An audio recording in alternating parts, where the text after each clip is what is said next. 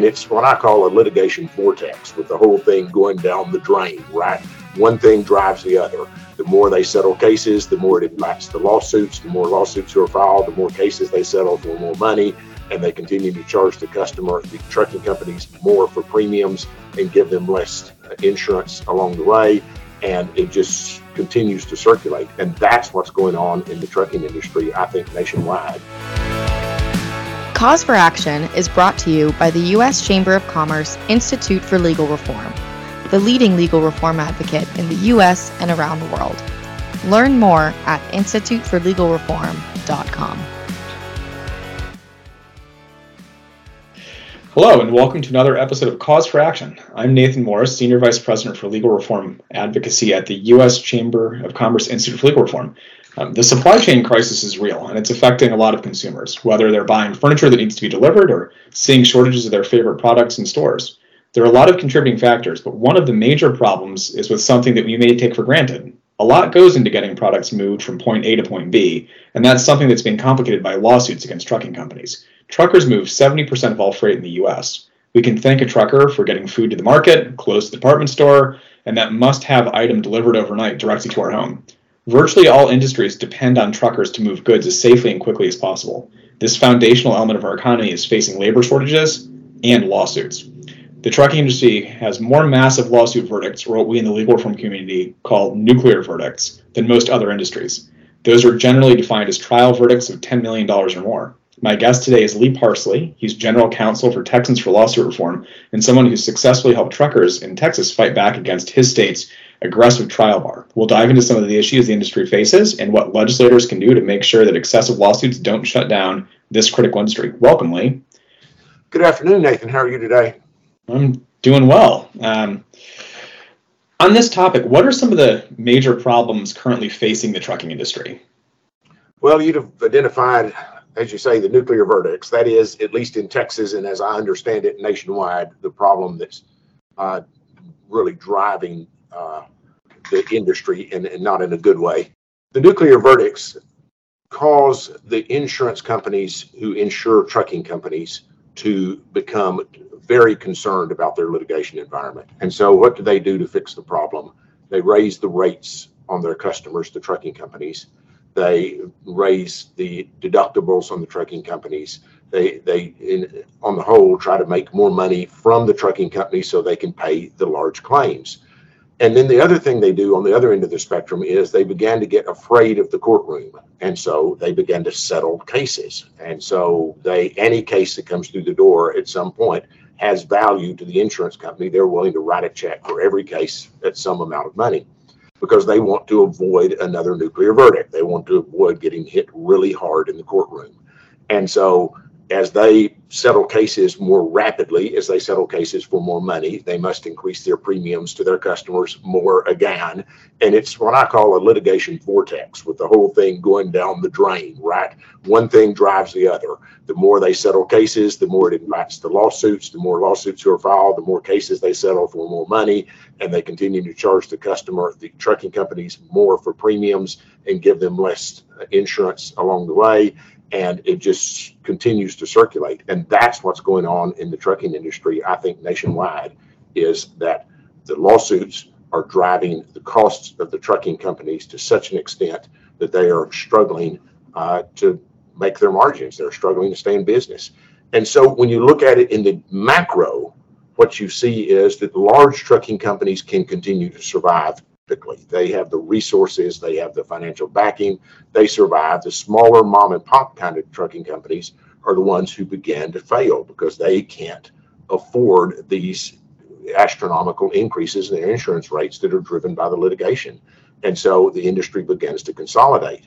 And on the whole, uh, you know, our point of view in Texas would be that that's overall a negative for our consumers. Fewer people running uh, mom and pop businesses, fewer people succeeding in mom and pop businesses, overall is something we shouldn't encourage. We, we should try to re- reverse that trend. So you mentioned costs. Um, let's talk about sort of frequency, right? No matter how careful truckers are, there are about 3.5 million drivers on the road in a given day, um, maybe more than that. A small percentage of folks are going to get in traffic accidents you know, every year, every day. Um, and when there are accidents, there are going to be lawsuits. So, how often are truckers getting sued compared to others? And do you see the number of trucking lawsuits increasing? And what does that look like compared to the rest of the litigation environment? Well, yes, truckers are being sued more often than uh, you and I, who are driving passenger cars, probably at about twice the rate of lawsuits against passenger car uh, drivers, at least in Texas.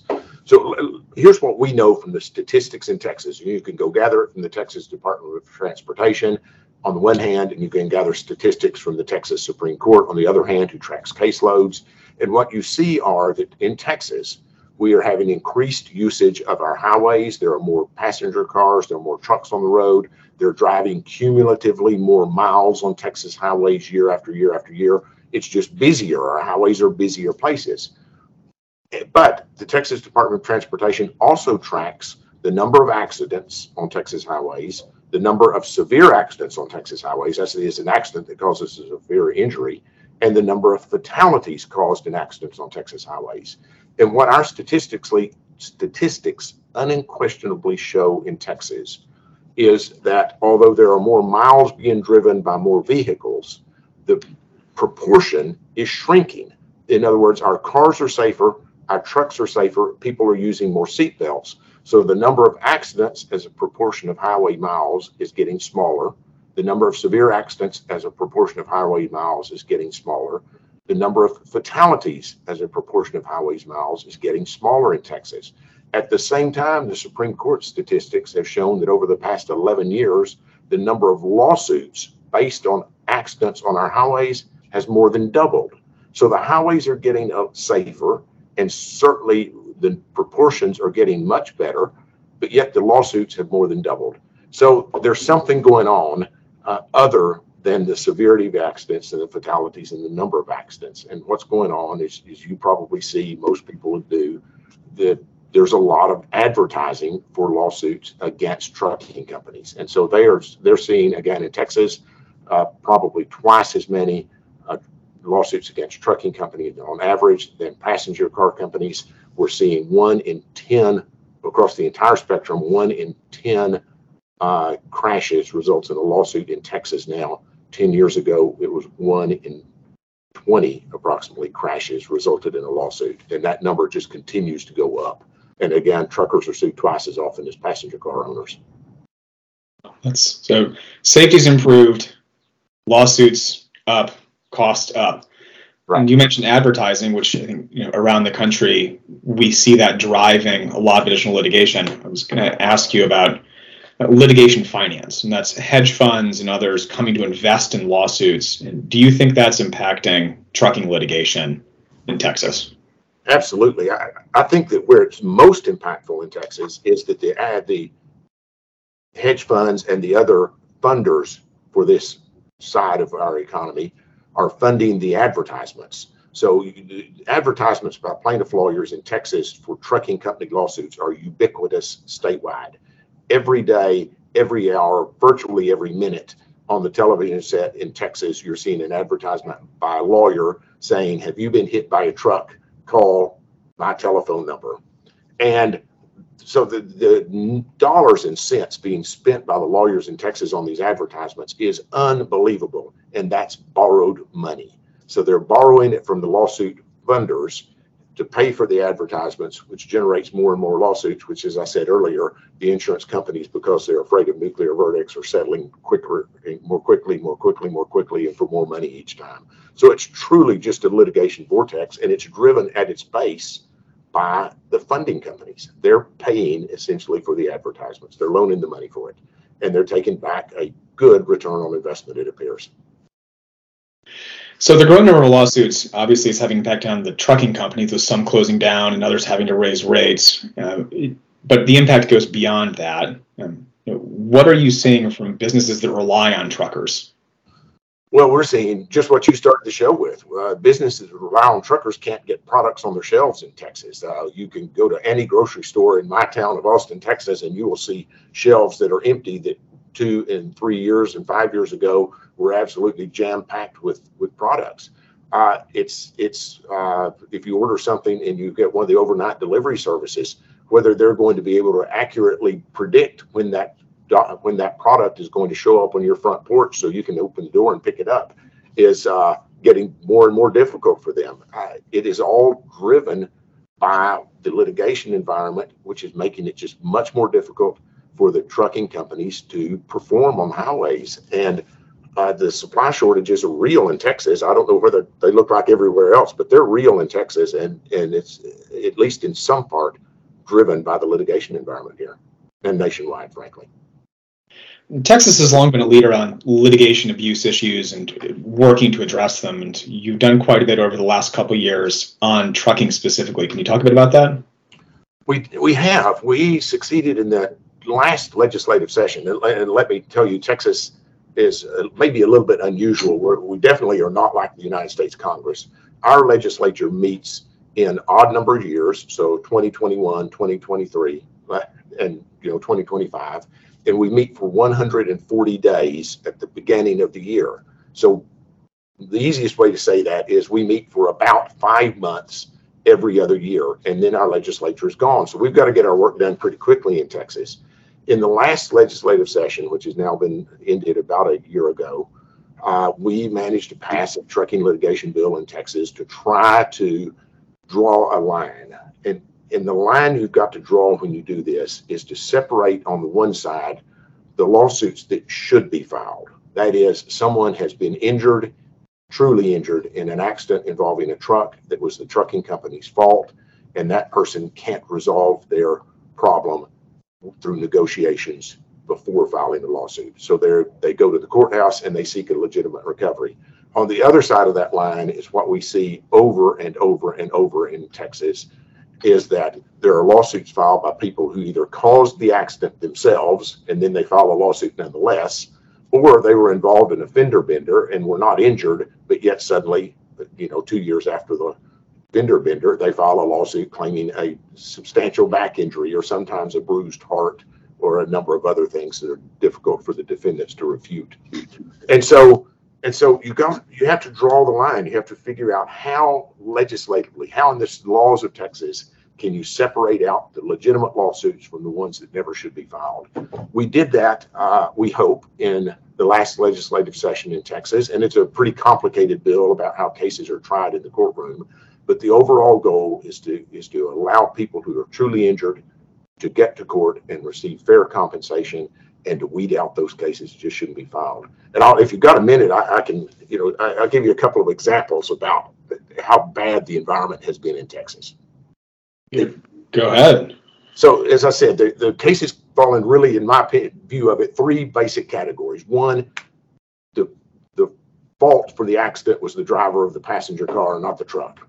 Number two, the driver of the passenger car was involved in an accident but not hurt and number three, you have those instances where the truck caused the accident and the person in the passenger car was hurt. So the first of those, you know, in a case in Harris County, which is Houston, our biggest city in Texas, a fellow out riding his bicycle for exercise, and he was a Houston firefighter and a triathlete. And you probably know what a triathlete does. They swim, they run, and they ride bicycles. So it wasn't the first time he'd ever been on a bicycle. He's riding out for exercise, apparently going down a hill in Houston, and has his head down and he hits the back of a parked truck delivering landscape supplies. So, two years later, his widow sues the trucking company and the driver of the truck. And they defend on the basis of this fellow hit us from behind and we were legally parked. Well, the trial judge in Harris County would not let the trucking company tell the jury that the truck was legally parked. He excluded that evidence. So the jury was left to think it was an illegally parked truck. And then the widow testified, hearsay, that somebody had told her that the truck, like sort of a Seinfeld episode, had stopped short, had stopped rather quickly. And so the bicyclist hit the truck because the truck stopped quickly. The jury returned a verdict for $40 million the insurance companies and the trucking company settled with the widow for $9.75 million. But again, if you if I hit you on the streets today, Nathan, from behind, Please you, the police and the insurance company would all say it was my fault. But the bicyclist hits a parked truck, legally parked truck from behind. It's really not the trucking company's fault, but yet in Texas, that case resulted in a $9.75 million settlement to the widow. Now, it's a bad story. It's bad that someone died, and I have sympathy for the widow and her children and the family, but still, uh, it's just hard to see that the trucking company was at fault. In a case in East Texas, it was a fender bender. The truck made a mistake, changed lanes, and clipped the back of a pickup that was traveling parallel to the truck down the highway in a four lane divided highway. The driver of the pickup gets out and tells the local police officer, I'm not hurt, feel fine, no problem, showed no signs of injury. His pickup was drivable, more than drivable. It was barely injured. The pickup had hardly anything going on. 24 hours later, he goes to the local emergency room saying he has kind of a stiff neck. And the emergency room x rays him, examines him, says, Nothing's wrong. You can go back to work. Then his father said, Well, you should talk to the local plaintiff lawyer. And guess what? Well, the plaintiff lawyer referred him to the friendly chiropractor who referred him to the friendly pain specialist who referred him to the friendly back surgeon. Next thing you know, he has $400,000 worth of medical bills and he sues the trucking company claiming that uh, he'll never be able to pick up his grandchild again. It was literally a fender bender, but yet the trucking company ends up in a lawsuit. That case was tried, and the trucking company, because they didn't know they were ever going to be sued, as you can imagine, they had thrown away records regarding this accident like they throw away lots of other documents, right? As time went along, they cleared out their files. But two years after the accident, they get sued. The case is tried not on who caused the accident, but whether the trucking company was a bad actor because it cleaned out its files and threw away evidence or what might have been evidence. So the whole case is tried on an issue that has nothing to do with who caused the accident or who was injured. $101 million jury verdict in Texas. Uh, the judge signed a judgment for 32 million, trimmed back that 101 to 32 million dollars, and the case is still on appeal in Texas. 32 million dollars from a fender bender. So we're we're trying to draw that line where those cases are not obviously going to be profitable for the plaintiff lawyers when the trucking company just does not appear to have uh, even though the facts are sympathetic, the trucking company doesn't appear to have any responsibility or it's a fender bender and it appears from all the evidence that uh, the person is just not injured. And those are the kinds of cases we're hoping to make less likely to be profitable in our courts in Texas. And if we do that, we think that things will begin to normalize in Texas in the trucking business, and hopefully our store shelves will begin to fill up again. Uh, that was a successful reform effort, but it's only in Texas. Um, you know, what advice would you give to those around the country who are confronting similar problems um, and to folks looking at the problem with a national perspective? Well, my first advice is that uh, I think everyone involved, in the trucking companies, their insurers, need to be bolder and, and not engage in the litigation vortex. That is, don't just settle lawsuits to settle lawsuits. You really do have sometimes to just go repeatedly to the courthouse and defend yourself and and and make your best case and sometimes lose. But one of the problems is the too quick to settle problem, in my opinion.